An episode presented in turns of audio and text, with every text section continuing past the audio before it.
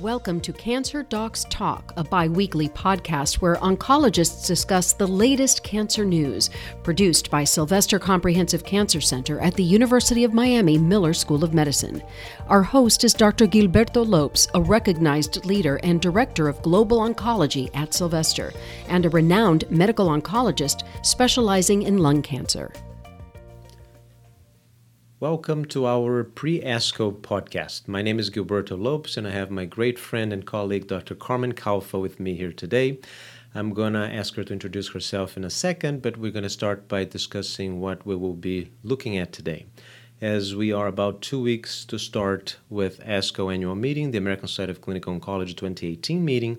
We have a number of interesting novelty presentations that we're going to be seeing in Chicago, and we hope to discuss the main ones, the ones that we have been waiting for a while. And I'm going to talk a little bit about Keynote zero forty-two, which is a study for which I was the P I, and I'll be the presenter at the plenary session. And I want Carmen to talk to us about what can we expect for breast cancer in the meeting, and especially about two trials called TAILORx and Persephone. Carmen, please do start by introducing yourself, and we'll take it from there. Hi, everybody. Thank you for joining us. Uh, I'm Carmen Calfa. I'm a breast medical oncologist at Sylvester Comprehensive Cancer Center. I'm happy to be here with my friend Gilberto. We did fellowship together.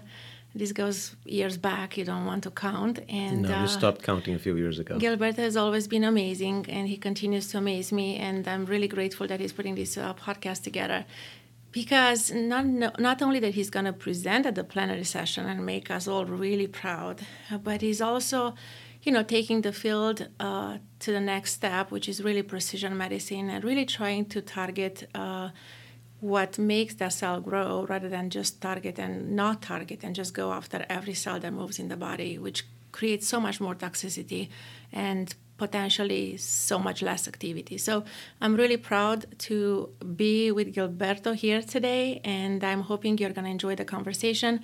We do look forward to our two annual meetings. ASCO is uh, one of my favorite one out of the two.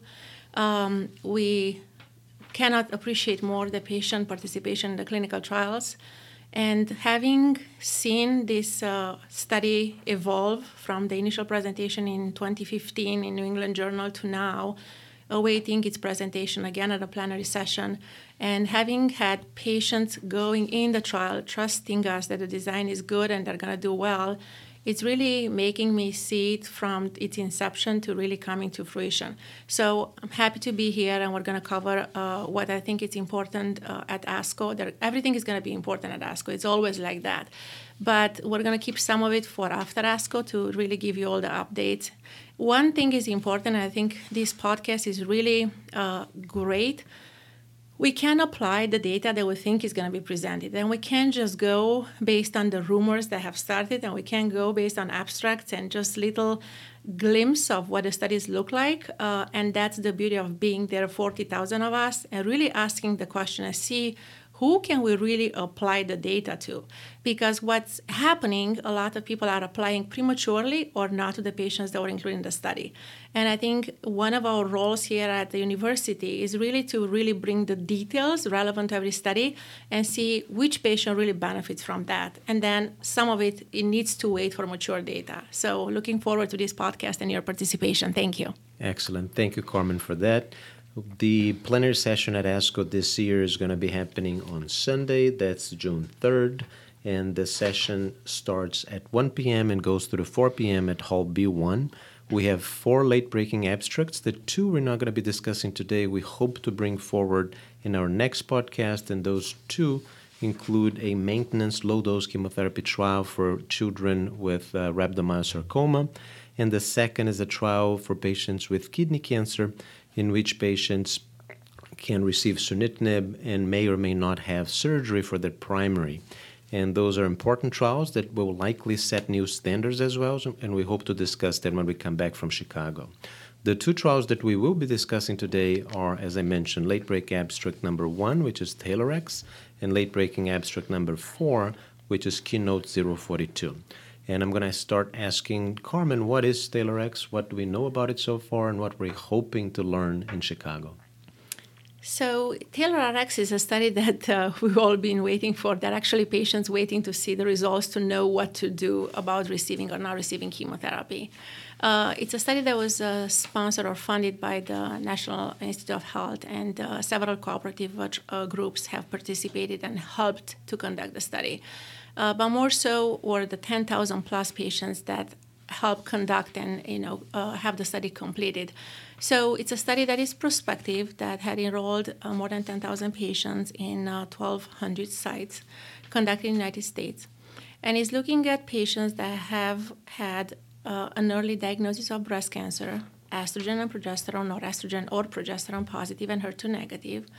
Um, their tumors could be as large as five centimeters, as long as their lymph nodes were negative, and uh, we used to overtreat just based on our feelings about this is a young patient, the tumor looks aggressive, you know, I can just not give chemotherapy. And we we used to overtreat and give chemotherapy to many patients that didn't need it, and they're just cured with surgery plus minus radiation and hormone therapy.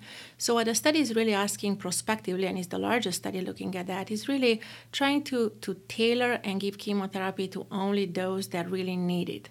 And the study was um, looked at the population I told you uh, is basically the ten thousand patients with early stage breast cancer. Um, they have had their surgery plus minus radiation if they had a lumpectomy. And now a twenty-one gene analysis, which is not the genetic testing that patient undergoes, it's the genomic testing of the tumor.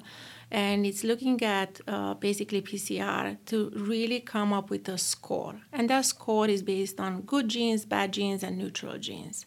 And it's a, it's called the recurrence score, the twenty-one gene recurrence score. And based on that, we stratify the patients into the low risk, intermediate, and high risk. The patients with low risk, uh, the initial validation study that allow us to use the oncotype to really stratify and uh, have prognostic and predictive information from it, was really pushing the low risk to the eighteen. But when they designed the TAILORx, we wanted to be more conservative. We don't want to take chances with patients that perhaps have a higher than ten percent chance of distant recurrence. And that's kind of the number that was used as a cutoff to really say we're not going to push it over that risk, because in normal life, before having the oncotype, we're using that ten percent as a cutoff to give adjuvant chemotherapy to patients. And we're hoping that even if the benefit is two percent, it's, it's worth you know saving two out of one hundred from having a distant recurrence. So the study had had the low-risk group defined to zero to ten, and then the intermediate group was the eleven to twenty-five. And the high-risk group was over twenty-five, so basically at twenty-six. And we have some facts that we already know. So there was a presentation in twenty fifteen doctor, done by Doctor Sparano, who's going to present the update of the uh, intermediate uh, risk group. And it was published in New England Journal um, in uh, September of twenty fifteen. And it did show that patients with a low risk, so we selected carefully up to ten, they did really, really well. And they survived ninety-eight percent of them, and ninety-nine percent had no distant recurrences. So it was a great outcome. So that validated what we knew and what other studies have shown, that patients in that very low risk group do very well and they don't need chemotherapy. So we feel good about that. That's that's all the information. We're still applying it every day to save people from having chemotherapy. Now, the question and the presentation of this ASCO plenary session is going to be looking at the intermediate risk group. And in those ten thousand plus patients, forty-four percent fall in that group. And I remember having the study open and putting the patients on and looking at those tumors and looking at the patient and say, listen, this is a gray zone. We're not sure who needs chemotherapy, who benefits from chemotherapy, but we're going to be aggressive with the hormonal therapy. You're going to get everything else. And um, it looks promising uh, going in the study um, and learning that clear answer, who from that intermediate risk group benefits from chemotherapy, if any. So the way that that portion of the study was conducted, with forty-four percent of those ten thousand plus, um, they were randomly assigned to receive chemotherapy or not, uh, in addition to the rest of the treatment, the surgery plus minus radiation and radiotherapy. So that population, half of it had received chemotherapy and half didn't. So, you know, we're hoping that that study is going to be as we all hope for, because half of the people didn't get chemotherapy. Uh, in my practice, I can tell you that everybody that participated in the TAILORx with that intermediate risk group, they're all fine. So that gives me a good feeling about the study, but we're not going to be able to really say what it looks like until that plenary session. So hopefully you'll join us, and I do know that this study will help many, many, many patients for either getting chemotherapy for a good reason or forgoing chemotherapy because they feel good with their low risk of recurrence. And that truly brings us to do more individualized therapy and truly tailor, as the name of the trial suggests, the treatment for women who have hormone receptor positive breast cancer. Today, as Carmen already mentioned, we do use the genomic health test for patients that have low risk. And of course, those that become at high risk, we also do use the treatment, uh, we do use the test to tailor treatment and give patients with low risk no chemotherapy. And for patients with high risk, we do give chemotherapy. So this study is definitely going to help us uh, identify what we should be doing to those forty-four, forty-five percent of patients that actually uh, do fall in the intermediate risk, which up to now we were pretty much flipping a coin. And uh, either going by our biases and other characteristics that are not as good in predicting benefit or letting us know what the prognosis of patients is, as we hope uh, the genomic twenty-one test um, risk, risk mm-hmm. gene will. And um, hopefully when we come back in July, we will be able to be telling you the details and especially be able to tell you how this should fit clinic and the way we should be practicing from Chicago on. The second study that we wanted to discuss today, as I mentioned, is Keynote forty-two. Keynote forty-two is a randomized open-label phase three trial in which we had about one thousand two hundred seventy patients participate, and these patients were randomized to receive pembrolizumab, which is a monoclonal antibody that blocks anti-P D one. This is an immunotherapy that helps the body's immune system lose its inhibitions and be able to identify its uh, tu- um, uh, tumors so that its own immune system, its own defense cells can actually fight the disease. And in this trial, about half the patients were randomized to receive pembrolizumab and half of the patients were randomized to receive standard chemotherapy, which include platinum with uh, pemetrexate or platinum with paclitaxel, and patients that had non-squamous, non-small cell lung cancer could receive pemetrexate as a maintenance therapy as well. We, again, cannot discuss the results. We do tell that this was done in um, dozens of centers around the world. We had centers in North America, in Latin America, in Asia, East Asia, and in Eastern Europe as well. And we can tell you that there's a press release that tells us that this is positive. This was for patients that expressed P D-L one in at least one percent of tumor cells, so this is not for all patients, but it's for about the two-thirds of patients that do express at least one percent of P D-L one in their tumor cells. And this trial, again, will be presented at the plenary session.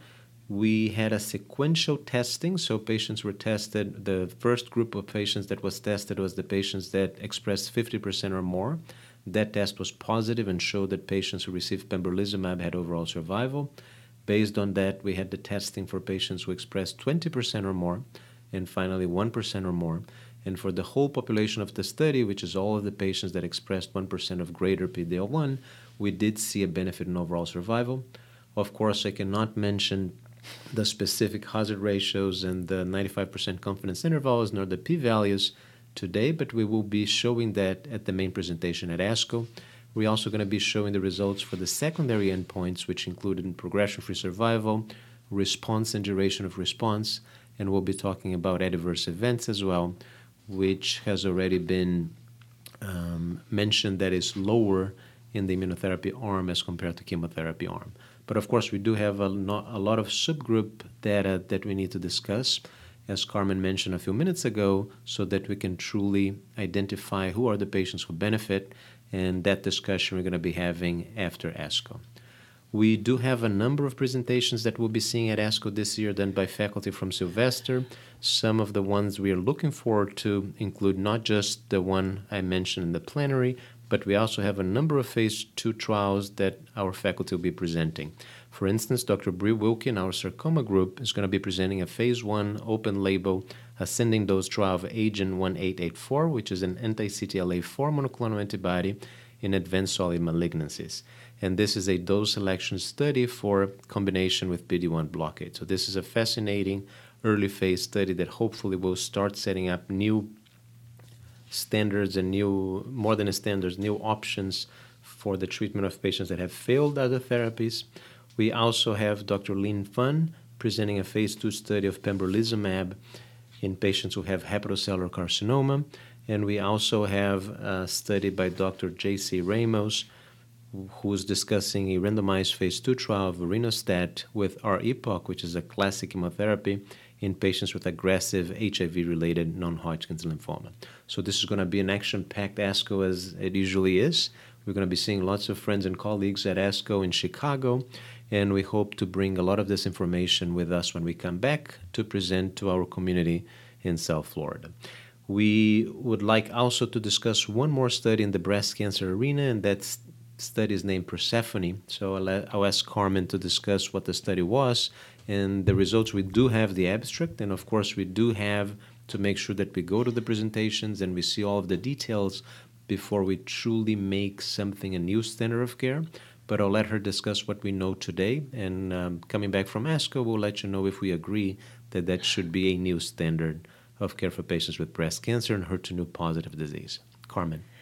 Thank you, Gilberto. This is a great presentation. You know, as opposed to me not knowing the results of the TAILORx, uh, I'm a little disadvantaged here because you do know the results. You're the P I and you're going to be presenting. Can't, so can't tell you. I though. know you can't, but it's really exciting to to be part of it, the team that actually is coming with that amazing uh, study and the plenary session.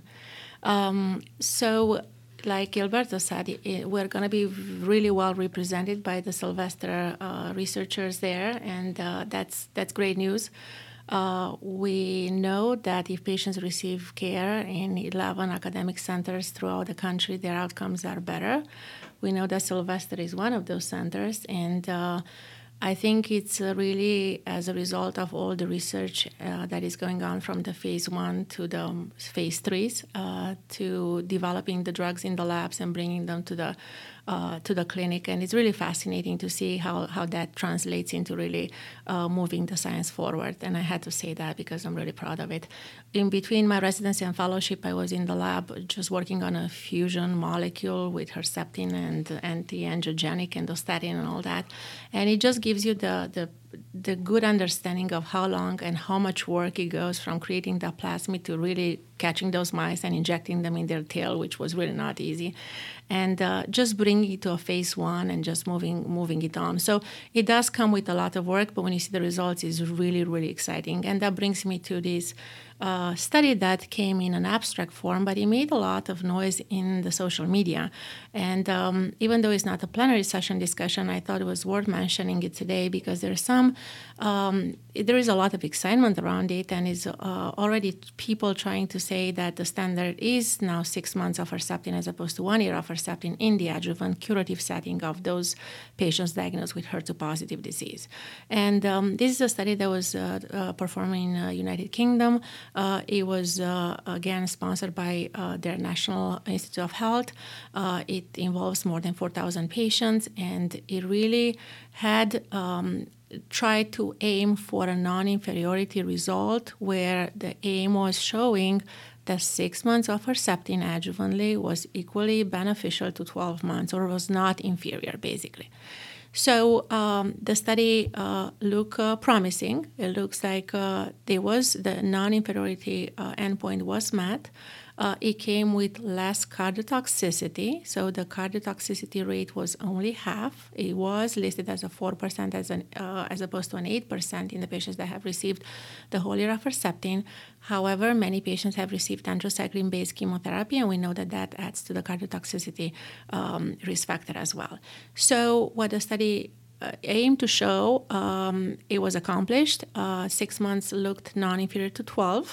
It may become the standard. It would be amazing if we can select some patients that would be just fine with six months, not only because of the convenience, because of the financial implication, but the cardiotoxicity and the overall um, use of the Herceptin, which came as the first really targeted anti-H E R two therapy in nineteen ninety-eight. And I remember when that was presented, I learned about it. It was the biggest thing at ASCO. And uh, thanks to that drug and to the research that led to it, um, twice as many patients are saved from having a recurrence or dying from this uh, disease. So it came almost to be good news to have H E R two positive because there is so much research and Herceptin does save lives. So if we can cut down from a year to six months, that would be definitely a great thing to do for our patients. But we do have to pay attention to the details and see who we can, who we can apply the data to and who we can't. And from a patient's perspective, this is not just fewer side effects, but it's also six months less. Absolutely. Coming to clinic and getting having treatment. Having a port in place and having treatment, even though they love seeing their oncologist, I think they will, you know, love not to be there if they can. That's absolutely right. We thank you all for listening. We will definitely be back once we return from Chicago, and we hope that you have enjoyed this, which was our first podcast. We hope to be bringing these to you every two weeks. And if you do have any suggestions of any topics or anything that you would like to hear at this podcast, do let us know. Thank you very much and have a wonderful day. Thank you so much. You have been listening to Cancer Docs Talk with Doctor Gilberto Lopes, Associate Director of Global Oncology at Sylvester Comprehensive Cancer Center at the University of Miami Miller School of Medicine. We hope you'll join us next time for an update on the latest cancer news.